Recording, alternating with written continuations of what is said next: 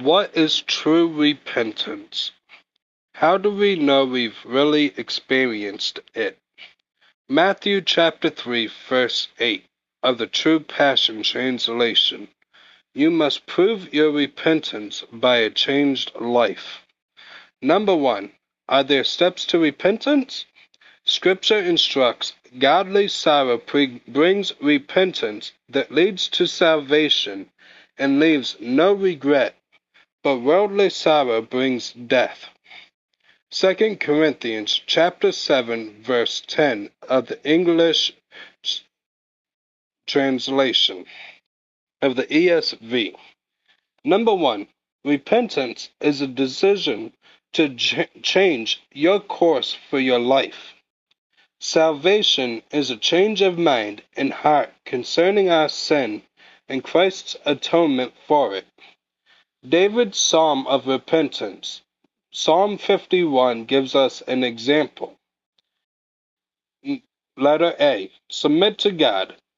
Have mercy upon me, O God, according to your loving kindness, according unto the multitude of your tender mercies blot out my transgressions. Psalm 51 and verse 1. B. Agree with God about your sin.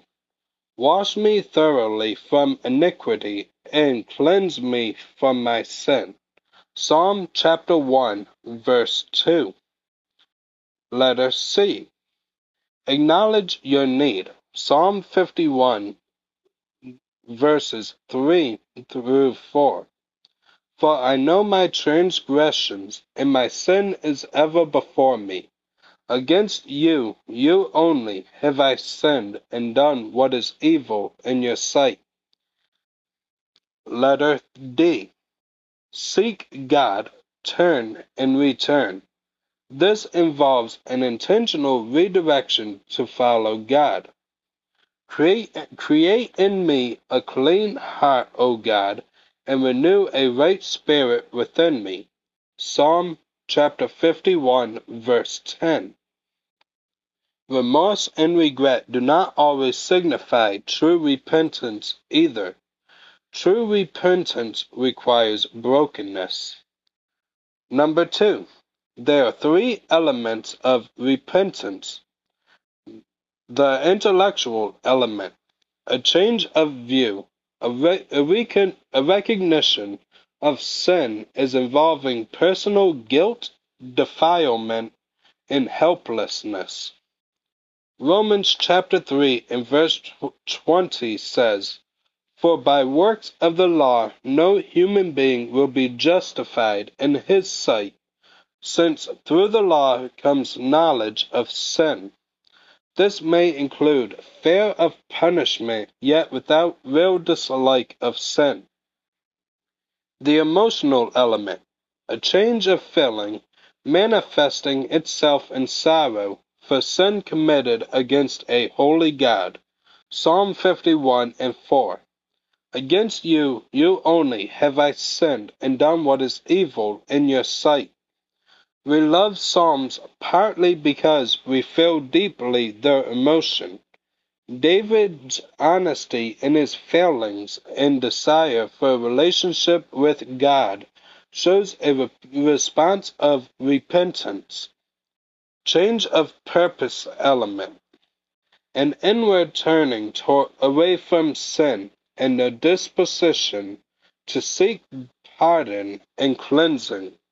In the New Testament, we see the Apostle Peter telling his listeners to, towards distinctly turning away from sins. We want to break down like the walls of Jericho to get what is ours, and like the Red Sea when they were fleeing Egypt, we want to raise it to protect us from the junk of this world and of sins. Acts chapter 2, verse 38 And Peter said to them, Repent and be baptized, every one of you, in the name of Jesus Christ, for the forgiveness of your sins, and you will receive the gift of the Holy Spirit. Peter is not only given a command to repent of sin for forgiveness, but for a 180 degree change that would transform life from the ungodliness that characterized the followers' lives before Christ. Mind, will, and heart are involved in repentances for peace and full relinquishment of sin. Why is sin why is repentance so important? Throughout the Bible, God calls on his people to repent.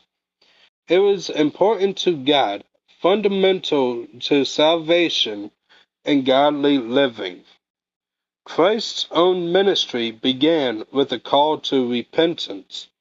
From that time on, Jesus began to preach, Repent, for the kingdom of heaven has come near. Matthew chapter 4 and verse 17. Repentance not only demonstrates a life yielded to God, but also bears the fruit of one continuing to grow. If we confess our sins, He is faithful and just and will forgive us our sins and purify us from all unrighteousness. 1 John chapter 1 verse 9. The prodigal son stated in Luke chapter 5 verses chapter 15 verses 1 verses 18 through 19.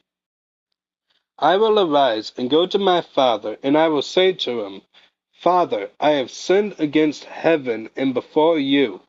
I am no longer worthy to be called your son. Treat me as one of your hired servants. Repentance involves our whole being, intellectual, emotional, and our will. It asks for total surrender and agreement with God. It exalts His holiness.